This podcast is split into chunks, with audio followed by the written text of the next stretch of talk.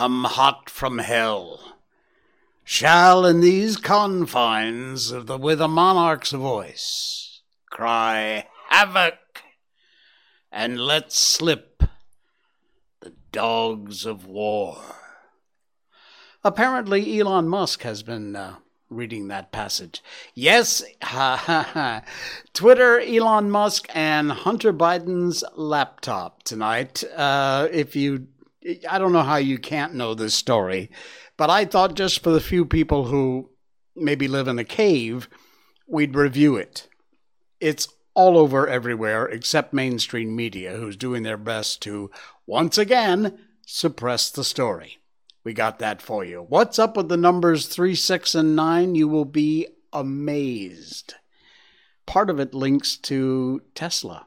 Hmm, not the car, the guy, the original guy. And a house plant armed with a machete. No, really. I got some weird stuff. That and more coming up tonight. Welcome to the Jay Sheldon Show. Hello. Welcome in across Facebook, YouTube, Twitch.tv, and our main channel, Rumble.com. We are live. It's a Saturday night in Malaysia. It's Saturday morning on the east coast of the U.S., in fact, all across the U.S. And uh, different parts of the world. We're live wherever you get your. Uh, your live feeds from. Hopefully, that'll be rumble.com. If you haven't signed up for Rumble, what are you waiting for? Seriously, it's free. It's kicking YouTube's ass and it is fantastic. It's got it, no, it's not just a bunch of conservative video rant and raving. It's got sports, finance, news, uh, funny stuff, lots of cool viral videos, uh, cooking, uh, you name it. There's all kinds of categories. You got to check it out, rumble.com. And please, while you're there, check out the Jay Sheldon Show. Give us a subscribe. We really appreciate it. You will find all of our shows there. And of course, right now you will find us live on rumble.com. Links uh, in our show notes, as always, and in our tweet that we put out there uh, every night when we run the show. So yeah, we got all that coming up tonight. It is a uh, mm, it is a weird program, to say the least, because it's been a weird 24 hours. All right, right now, the one thing that is a stable rock in our lives one of the main dogs of war, this little lady. Where is she? There she is. Miko update. Miko update. Our little girl, as you know, turned three years old. Yeah, just a couple days ago, she turned three. December 1st was her birthday. We told you it was coming. Then it happened in between our live shows. And uh, here you go. Here is. Uh, I don't have sound for that. Well, there is sound, but not on the show. Um, so we actually we put her on the table. We had this autopsy slab dining room table. But uh, anyway, there's her cake with her three candles. She doesn't quite know what to make of it. Uh, she almost stuck her nose in it because she's trying to figure it out. I guess she, yeah, now she feels the heat.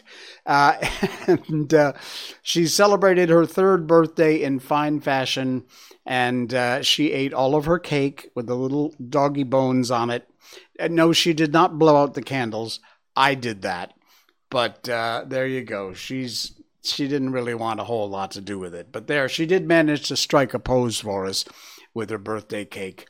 Uh, taking a look at it there. So yeah, she uh, she had a great birthday, a lot of fun and uh, we had a lot of fun too because you know that's kind of what it's all about anyway and uh, earlier today as a matter of fact let me see if i can find that shot oh yeah here it is earlier today she was out in our in our uh, front area. Uh, that's my car. There you go. Yes it's a perdana it's an old perdana because i love that old style perdana so you see this she does with her feet? Hang on let me get my mouse back. You see oh come on. There we go. You see this little thing she does? Look at this. It's like she's she's doing like I don't know, she's got one hand on top of the other. And she's just kind of surveying the world around her. Uh, there's a there you go. That's a little clearer picture of her. So anyway, uh, she's she's great. She had a nice couple of walks tonight. We managed to avoid the rain. And our uh, Miko update brought to you, of course, by BarkBox. BarkBox is a monthly subscription If you go to barkbox.com slash Miko, M-I-K-O, that's our special link, you can sign up for a one time box, a six month subscription, or a 12 month subscription. And if you use our link, barkbox.com slash Miko, you will get an extra month with a multi month subscription for free. You get an extra month free. So that actually winds up taking the cost of all the other months and reducing it quite substantially. So you check them out every month delivered right to your door if you live in the US, Canada, or US territories. Sadly, they don't yet ship overseas to international addresses. But uh, if you are in the US or Canada, you want to check this out. Every month, you'll get a themed box of goodies and treats for your dog and toys. You get a couple of toys, you get uh, a couple of bags of treats, all natural, good for your dog, and a dog chew. You can specify what size, small, medium, or large. You can specify if your dog has any allergies, they'll make sure you don't get that. And the themes are absolutely adorable. Every month is a different theme. Here is a Halloween party. There's the uh, season sweetings. That's the one coming up for Christmas. It's available now. Check that out and look at those amazing toys, little cookie type things. These are all plushy sort of, but they're designed for dogs, so they're durable and uh, they are amazing. Uh, their Halloween party, Thanksgiving, uh, Boops and Scoops, Harry Potter. These are some of the past bark boxes that they've come up with. Stranger Things, Star Wars, uh, Jackpot, NBA, Jurassic World, uh, it, in Madagascar, Slum, Slobber Party. These are so cute. Australian Outbark. There you go. oh man, Rudolph. That's last year's Christmas theme. That's actually the from Rudolph the Red-Nosed Reindeer. Look at that. The abominable snowman. These are great. Barkbox.com is where you will find the uh, amazing monthly subscription for your dog. Please do check them out and use our special link. It's in our, our show notes. It's the top link there. And uh, it, it's easy to remember. Barkbox.com slash Miko. M I K O. And uh, that's all you need, and off you go to the races. Please do uh, check them out, even if you don't sign up. Just check them out. It's a lot of fun on that site there. And uh, wow, amazing. All right, we got lots going on tonight, and it's all over the news. There are all different kinds of ways I could have shown this to you, but you know what I thought? I thought the best way to show you what happened yesterday on Twitter was to go to the very folks who broke the first story about Hunter Biden's laptop that started all this crap. And that, of course, is the New York Post. And uh, they were the ones who first broke the story. Hunter Biden's laptop bombshell. Twitter invented reasons to censor the New York Post's reporting. Twitter just freelanced its baseless decision to censor the Post's bombshell Hunter Biden laptop scoop in the run up to the 2020 election. Top level workers at the social media giant agreed that the controversial decision was effed up, damning insider communications released by Elon Musk on Friday revealed. The uh, hang on, let me dump this stupid video. The chaos and confusion behind closed doors at Twitter in the immediate aftermath of the October 2020 Hunter Biden expose showed that a small group of top level executives decided to label the Post story as hacked material without any evidence that it was. Normally, a definition of hacked material would have to include some confirmation of that from law enforcement. Uh, behind the back, by the way, of then CEO and founder Jack Dorsey. Jack basically, they claim, had no idea what was going on. Now, in a brilliant, brilliant move, Musk tweeted a link to the account of independent journalist Matt Taibbi, now, Matt is not a Trump fan. In fact, he's written a lot of articles that were quite anti Trump. So, to pick not only this brilliant journalist, He is. He's an amazing journalist, does incredible work. But to have him do the story as a news story and him as a journalist instead of Elon tweeting all this stuff out was again another brilliant move by Elon Musk. He shed light on Twitter's shady censorship decision by posting what appeared to be redacted emails between Twitter employees. Shortly after 6 p.m., the decision to censor the post story was made at the highest levels of the company, perhaps with the exception of Jack, according to uh, Taibbi, but without Dorsey's involvement. That's Jack. Uh, what you here's the first second tweet in a thread. What you're about to read is the first installment in a series based upon thousands of internal documents obtained by sources at Twitter. As Taibbi puts it, the internal communications reveal just how much was done without the knowledge of CEO Jack Dorsey and how long it took for the situation to get uneffed as one ex employee put it, even after Jack Dorsey stepped in. Twitter's former head of legal policy and trust, Vijaya Gadde, Kelvin Young's liked the stream. Thank you, Kelvin. Appreciate that. Thank you much. Be sure you subscribe or follow. All right. Um, the uh, uh, Vijaya Gadde or God placed a, uh, played a key role in the censorship decision, this moron woman.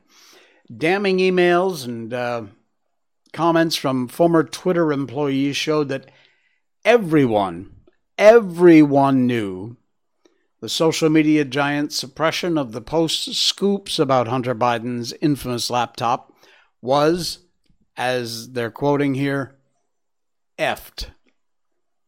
You can fill in the extra letters in between the F and the ED. Uh, the company shaky rationale for taking this extraordinary censorship step was that the story violated the company's hacked materials policy, which was questioned by a lot of insiders. Check out this the link to this post uh, article about Matt Taibbi's article or tweets is in our show notes. I encourage you to go read it, read the whole thing, check it out, find out more if you don't know.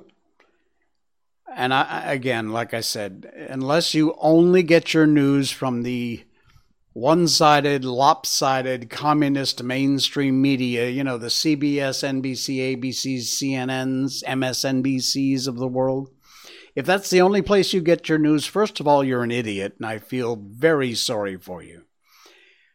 But if by some odd chance that is where you get all your news from, you may not even have heard of this story if you're not on Twitter, too. I don't know how you could be on Twitter and not hear about this, but you need to know about it. You need to know about it not just because it's, ooh, everybody's talking about it sort of thing. You need to know about it because this is the lengths these people, including the DNC, the Democratic National Committee, will go now, look, at the time this happened, Biden wasn't president, Trump was president. The election was just a few weeks away. And this story, and by the way, there has been a lot of surveys conducted that said that I think the last number I saw was like 38%. It may be higher, but something like 38% of people asked said if they knew about this story, they would have changed their vote. They would have voted differently. Think about that 38%. And that's probably a low ball number. This is the world we live in, my friends. It is scary. Something, GOP. Mm. Not the uh, not the RINO GOPs. You're useless. Completely useless. You're just Democrats with an R in front of your name.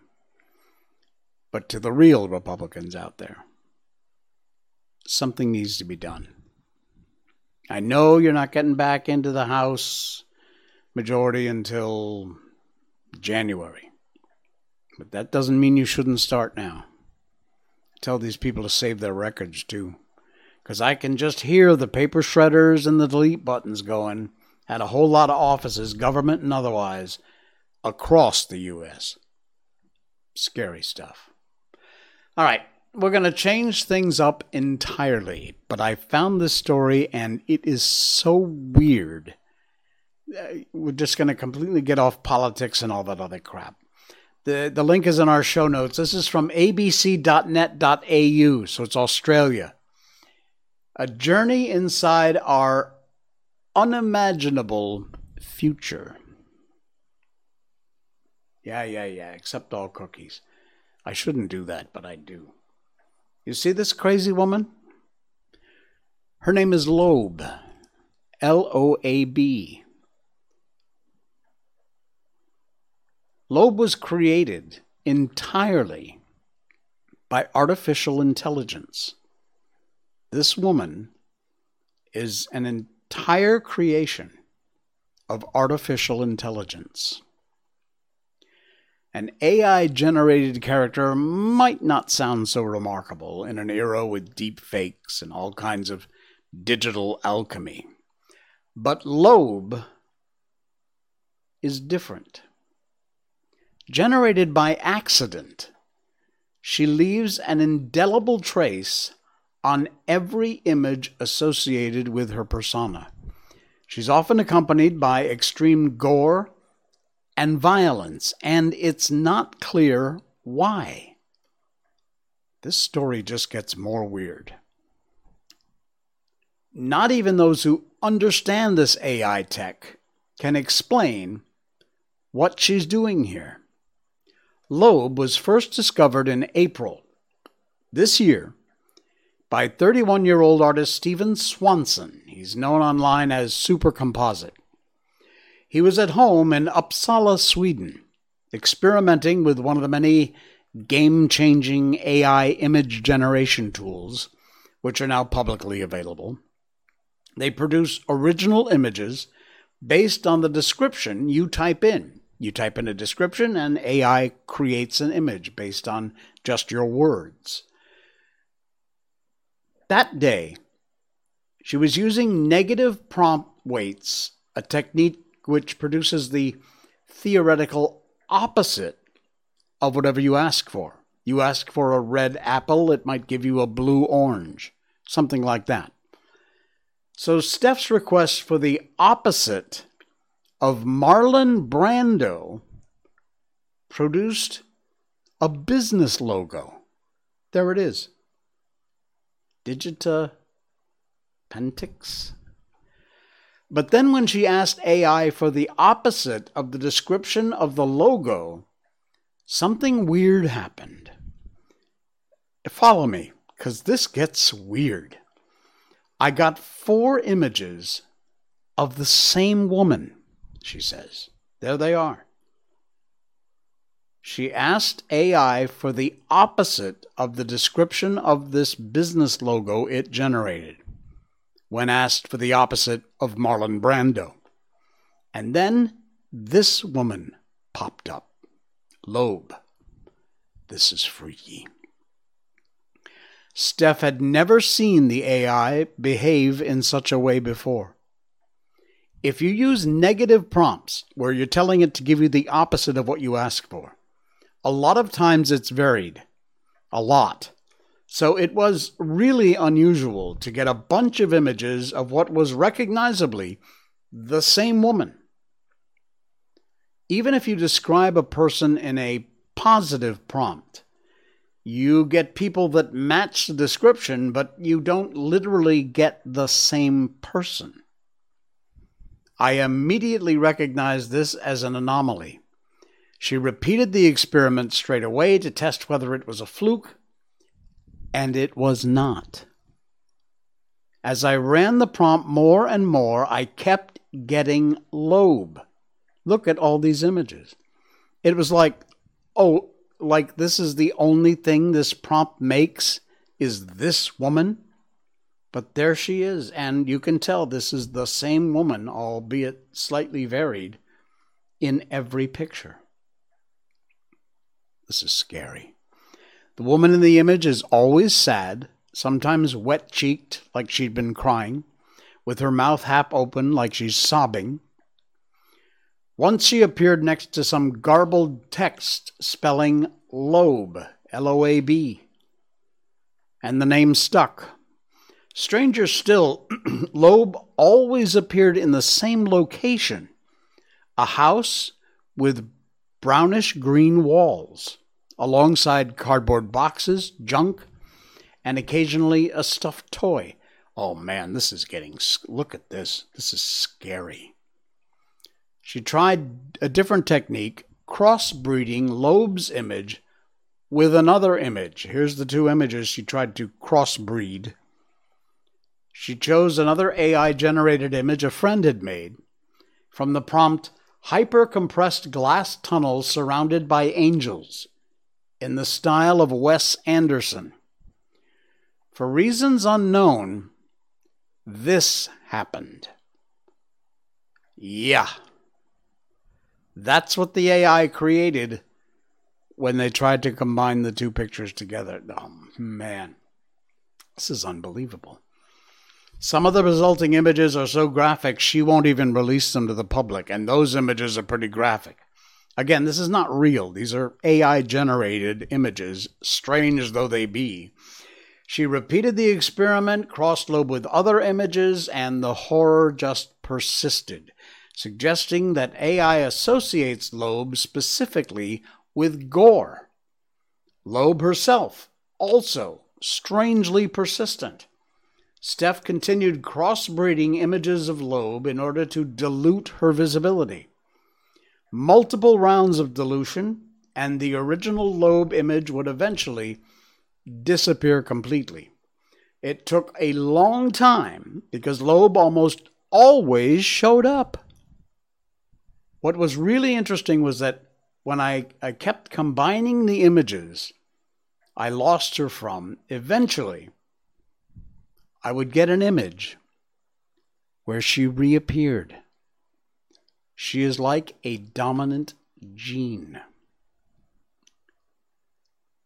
Is this not the strangest story you have ever heard? This is with AI. People have reacted in a bunch of weird ways about this. The first strong reaction I got was someone said I shouldn't be messing with demons. You know, really. I thought it was a fabrication. Others dismissed it as just data. Um, she's saying there's nothing supernatural about Loab. It is indeed just AI, just data. But it's weird. I also think it's almost scarier that being supernatural in some way, it is truly unknowable. The potential of AI is limitless. This is one of the freakiest, weirdest stories I have ever heard. The link is in our show notes. There's a little bit more in this story if you want to read up on it, check it out. But it's it's beyond strange, seriously. Beyond strange. All right. New topic. Hey, you know, you know spammers and scammers, you know that they're out to get your money, to get your data, to get your information, which they can then sell. Well, you wonder how much would your phone number and your name and maybe your ID card number. Your my in Malaysia we have things called the MyKad, which is your identification card, your IC. How much do you suppose those are worth to spammers? Hundred bucks? Couple hundred bucks? Think again. Your phone and MyKad number is sold to spammers on WhatsApp for one sen. Now, for those not in Malaysia, one sen is basically our equivalent to a US penny. Although, with the current exchange rate, one sen would be perfectly useless. It would be worth nothing compared to USD, which is now what, four something? Four to one. It's over four to one. Anyway, this is a great story from CILISOS. You got to check it out. The link's in our show notes. Even if you're not in Malaysia, this price holds across the uh, the world, the, how much your particular ID information, your data is worth.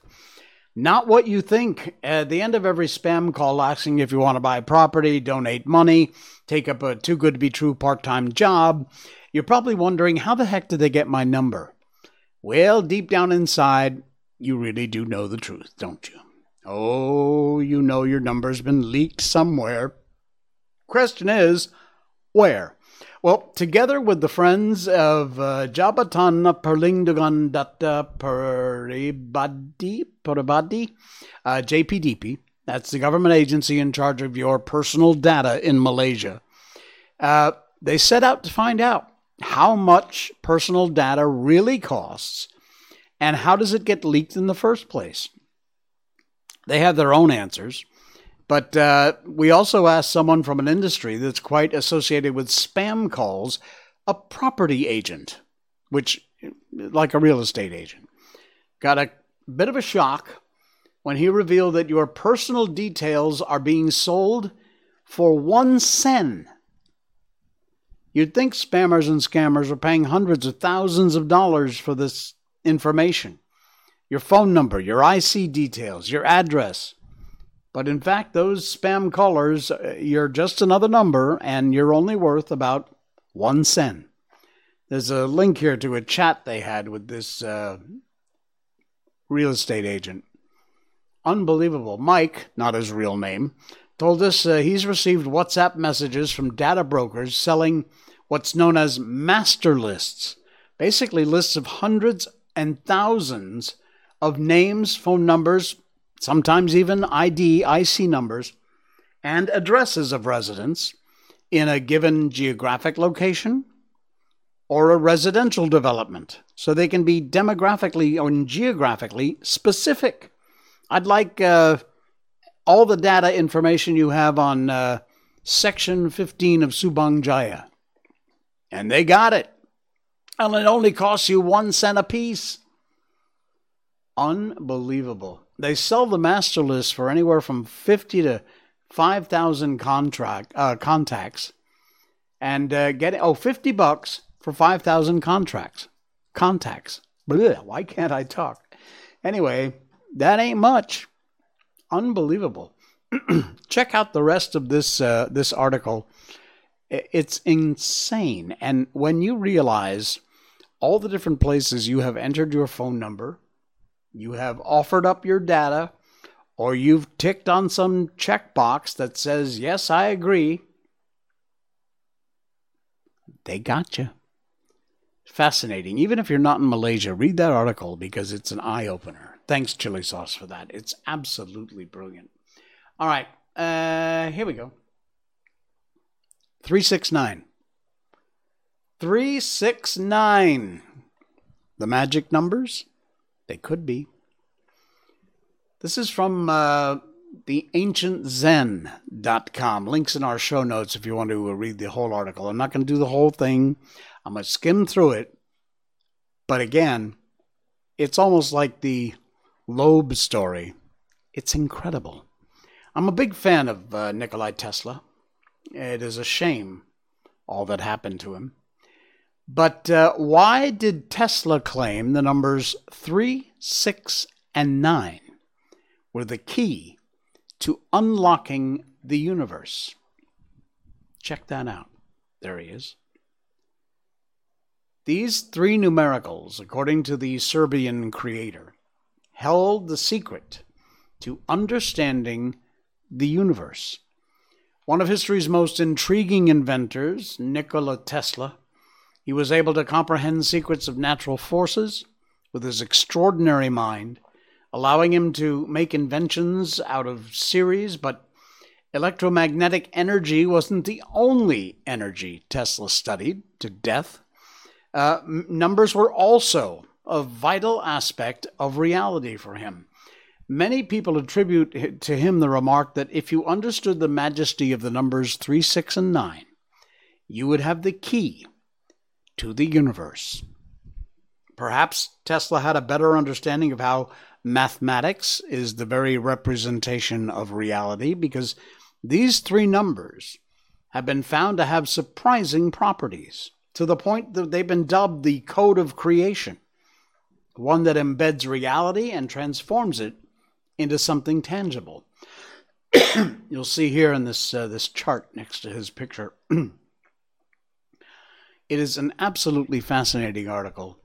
Uh, the number nine. Let me just let me just give you one sample. The number nine in particular appears to be ubiquitous, as if existence, its existence itself, was coded with this number, the very existence of all of us. The circle is the greatest spot to begin dismantling the magic, since every circle, regardless of size, is measured in degrees. And what are those degrees exactly?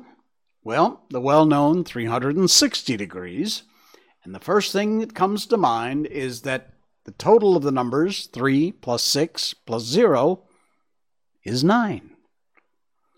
But other mysteries, being divisible by 2, 3, 4, 5, 6, 8, 9, 10, 12, given it's close to the 365 days of the present calendar, despite the fact that not all ancient calendars were measured in these days, many of them are close to 360 days. Again, kind of a cosmic circle. From here, the series of seemingly casual coincidences arise in spurts. The calendar split into 12 months, 30 days.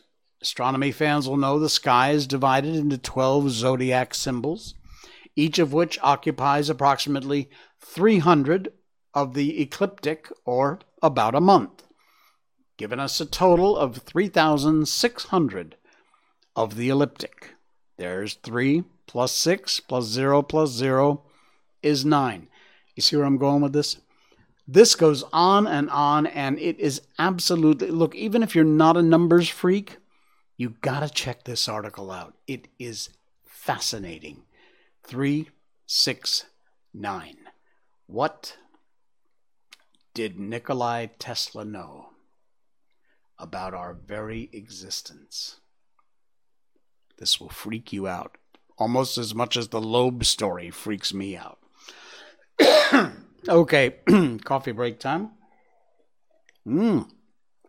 Just a couple more here. We'll get on with our book. But uh, oh man, I'm telling you, the world just keeps getting weirder.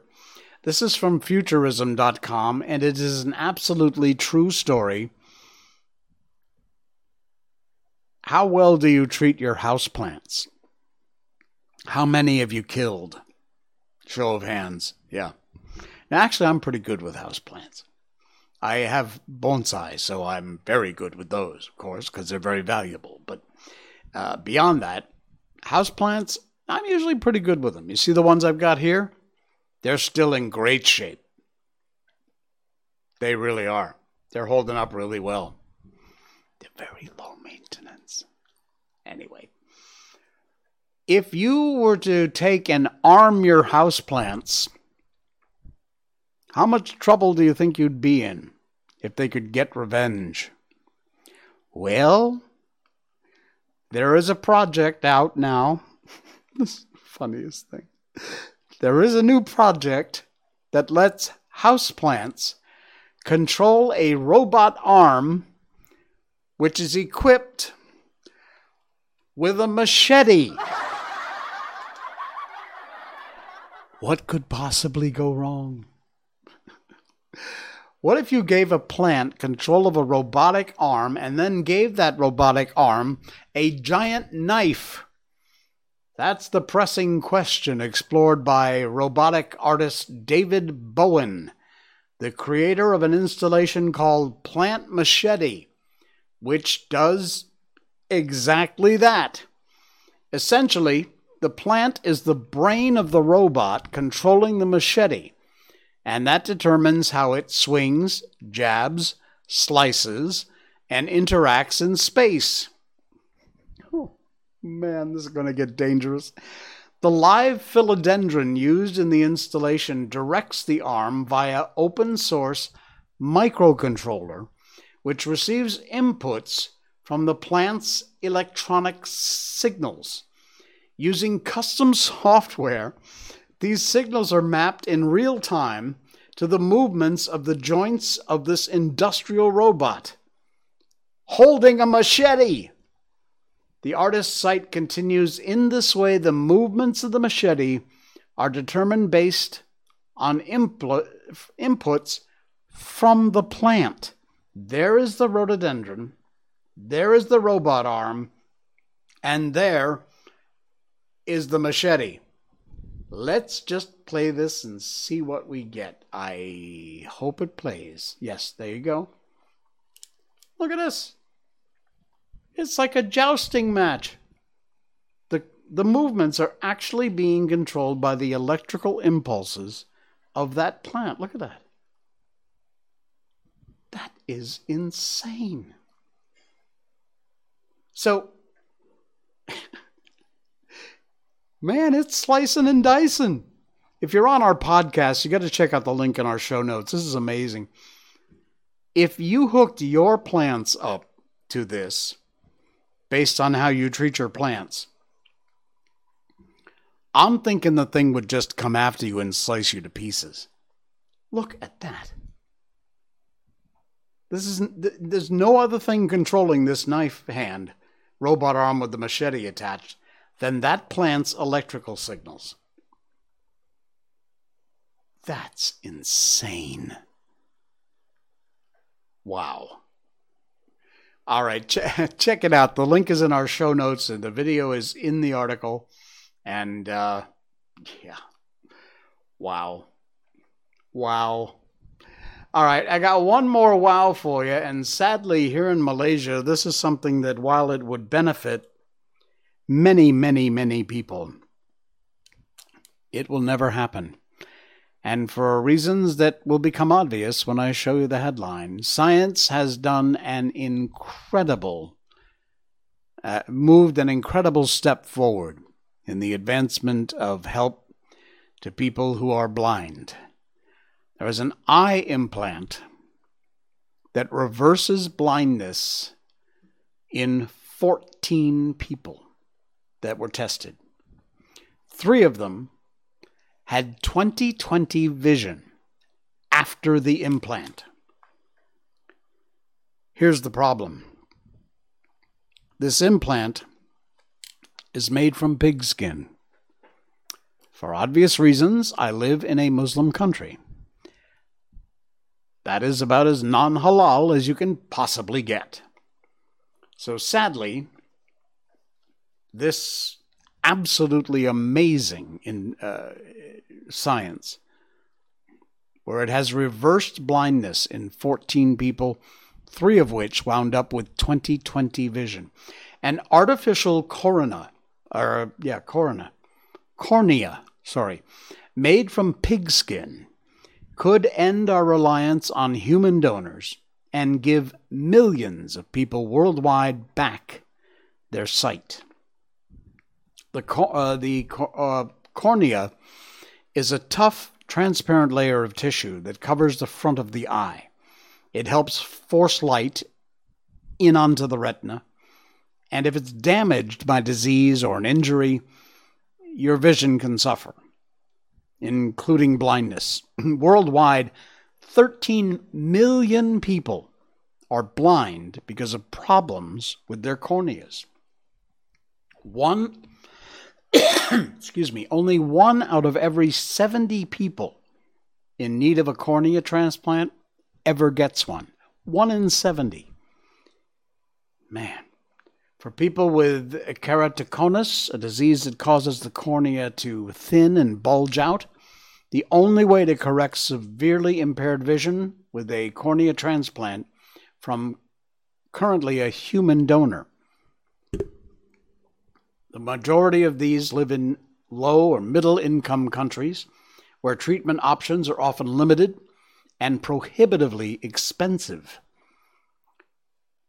Well, they've created and tested an artificial cornea made from ordinary pigskin, widely available food industry byproduct that contains collagen, main component of human corneas and after purifying the molecules extracted from the pig skin, The researchers fashioned them into an eye implant that basically looks like a giant contact lens. The surgery used to implant the artificial corneas was simpler and helped the eyes heal more quickly. They teamed up with surgeons in Iran and India. Wow, Iran, that surprises me, another Muslim country, to implant the artificial corneas in 20 people with keratoconus. 14 were blind, and six of those close to losing their sight. Now, instead of removing the damaged cornea and suturing a new one into place, the surgeons tried a simpler technique. They used a laser to make incisions and then inserted the implant into the existing cornea. No sutures necessary. And while the goal of the study was to test the safety of this artificial cornea, the searchers were surprised to see their invention appeared to reverse the damage caused by keratoconus. The participants' corneas regained their uh, thickness and normal curvature. That is incredible. And these artificial corneas have a two year shelf life. So they can be created and sit on the shelf for two years and they're still good to use shipped out wherever they might be needed. Amazing. Read more about this. The article is in our show notes tonight. It is fascinating. Um, sadly, not everybody will have access to this science and new technology and medical help, which could solve your blindness, which could cure people's blindness because of their religious beliefs. But you know what? You do you. If that's your belief, it's sad, in my opinion, but uh, there you go. All right, it's time. It's time to move on. Hey, you know, I was just reading, uh, not reading ahead, but looking ahead in this book, Bambi, that we've been reading. We only have about three, four, maybe five more chapters to go here before we're done. So it's time to start thinking about what book you want us to do next we take your suggestions. We've had a bunch of those that we have used, and uh, those are the books we read. Uh, Ong Chi Kyung has liked the stream. Thank you. Appreciate it, Ong. Thanks a lot, Chi Kong. Um, be sure you like and follow and subscribe. Uh, all right, sorry, I had to say it. and uh, yeah, we're going to uh, move ahead here with Bambi, but it's not going to be long before Bambi's all done. And we'll have to pick another book. So Send me your suggestions. You can always email us, show at jsheldon.com. Show, S H O W, at jsheldon.com. Or send me a PM if you like. I'll get them. I reply to everybody's messages, and I get quite a few, so thank you for that. All right, let's move along here. This originally was written in German by Felix Salten. Uh, of course, Bambi, the original Disney animated uh, film that came out in 1942, was re released five, six, seven, eight, nine times after that. But uh, this, uh, the book and the animated movie pretty much parallel each other. So, not bad. It's a great book. I've so loved reading this, and I get a lot of reaction from folks who uh, are enjoying it too, and I'm glad. Thank you. All right, here we go with chapter 20. It wasn't long before everyone noticed that Gobo had an odd and puzzling habit. He slept at night when all the others were awake and moving about. But by day, when all the others sought out a place to hide and sleep, he would cheerfully walk off somewhere. And when he felt like it, he would go without hesitation out of the thick woods and stand in full daylight in the middle of the meadow with no worry at all. Bambi, who was no longer able to keep quiet about this, Do you not think of the danger? he asked. No, came Gobo's simple answer. There's no danger for me. Bambi, love, Gobo's mother put in, you're forgetting that he is a friend of his. Gobo can afford to allow himself more than you can or anyone else. And she was very proud of this. Bambi said no more. One day Gobo commented to him, Do you know, sometimes it strikes me as odd that I can eat here like this whenever I want to and wherever I want to. Bambi didn't understand. What's so odd about that? That's what we all do. Gobo thought about this and said, uh, Yes, well, that's you. Bit with me, it's a bit different. Uh, I've got used to having my food brought to me, and that they'll call me when it's ready. Bambi looked at Gobo with pity, looked at Aunt Ena, Faline, Marena, but they just smiled and admired Gobo. I think, Faline began, I think you'll find it hard to get used to the winter. Gobo, for us, outside in the winter, there's no hay at all, no turnips, no potatoes. Oh, that's true, answered Gobo thoughtfully, but if it gets too hard for me, I'll just go back to him. Why would I go hungry? I, I really don't need to. Without a word, Bambi turned round and walked away. Gobo was now alone with Marena. He began to talk about Bambi. He doesn't understand me, he said. Bambi's good, but he thinks I'm still just stupid. Little Gobo, like I used to be. He still can't understand that I've been changed into something special. The danger. Why is he always on about danger? I'm sure he means the best for me, but danger is something for him and for those like him, not for me. Marena agreed with him. She loved him, and Gobo loved her, and the two of them were very happy. You see, he said to her, no one understands me as well as you do. Anyway, I can't complain. Everyone respects and honors me, but it's you who understands me best. The others, I've told them so many times how good he is, but they won't listen to me. I'm sure they don't think I'm lying, but they keep on thinking he must be terrible. I've always believed in him, said Marena with enthusiasm. Really? Gobo replied glibly. Don't you remember, Marena went on, that day when you stayed lying in the snow I said that one day he would come to us here in the woods and play with us. No, retorted Gobo, speaking very slowly. I can't remember that at all. A couple of weeks went by, and one morning, just as the sun was rising, Bambi and Faline, Gobo and Marena were all together in the old thicket of hazel bushes, as they saw as home Bambi and Faline had just come back home from their wanderings. They'd gone past the oak and wanted to seek out their place to rest when they came across Gobo and Marena. Gobo was just about to go out into the meadow. Stay with us here, said Bambi. It'll be broad daylight. No one goes out into the open at this time. Ridiculous, Gobo mocked. If no one goes, I go. He strode away, and Marena followed him. Bambi and Faline stayed where they were. Come on, said Bambi angrily to Faline. Come on, he can just do what he wants. They wanted to go on. Then outside, from the other side of the meadow, came the screech of the jay, loud and foreboding. Bambi turned suddenly round and ran after Gobo.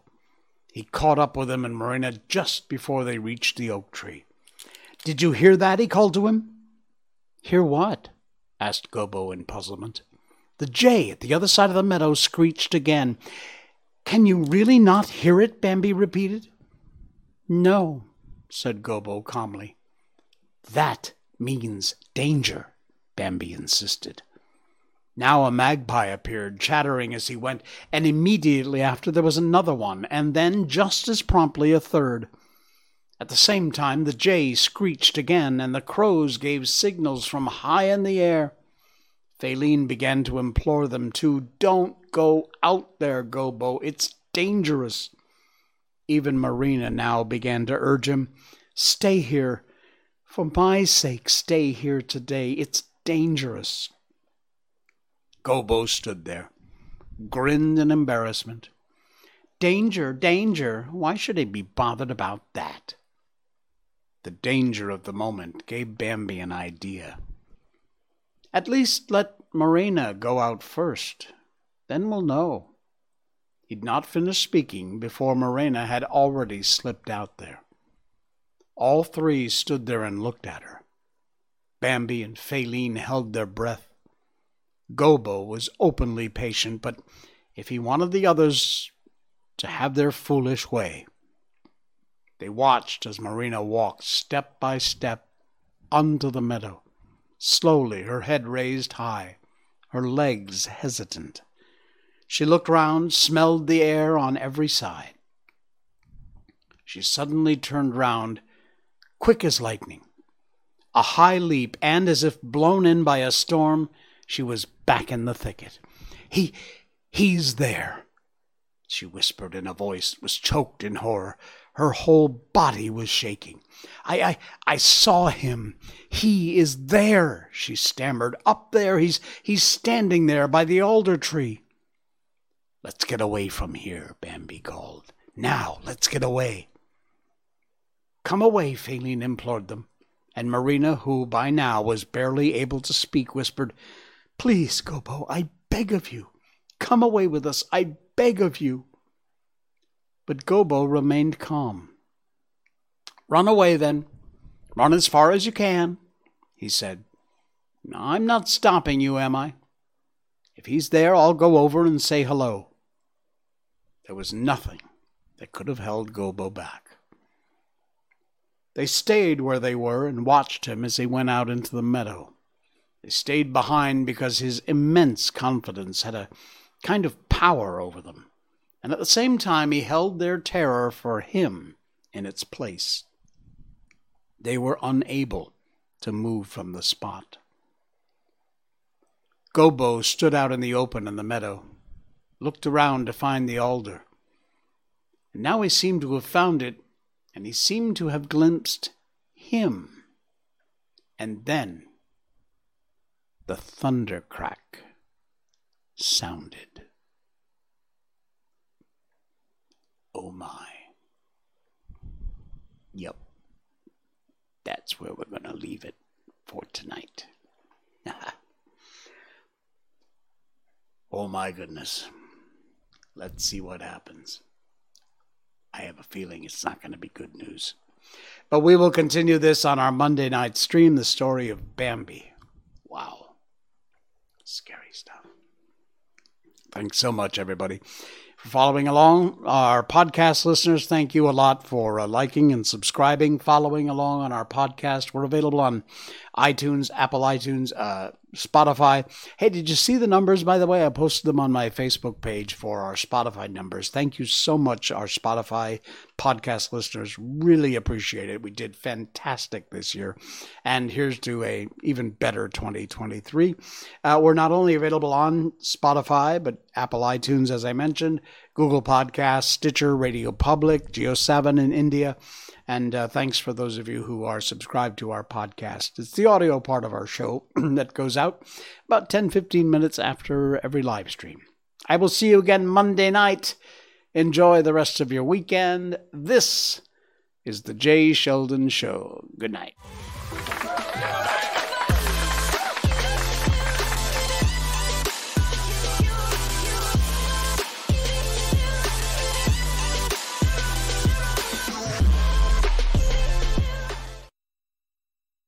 Snort.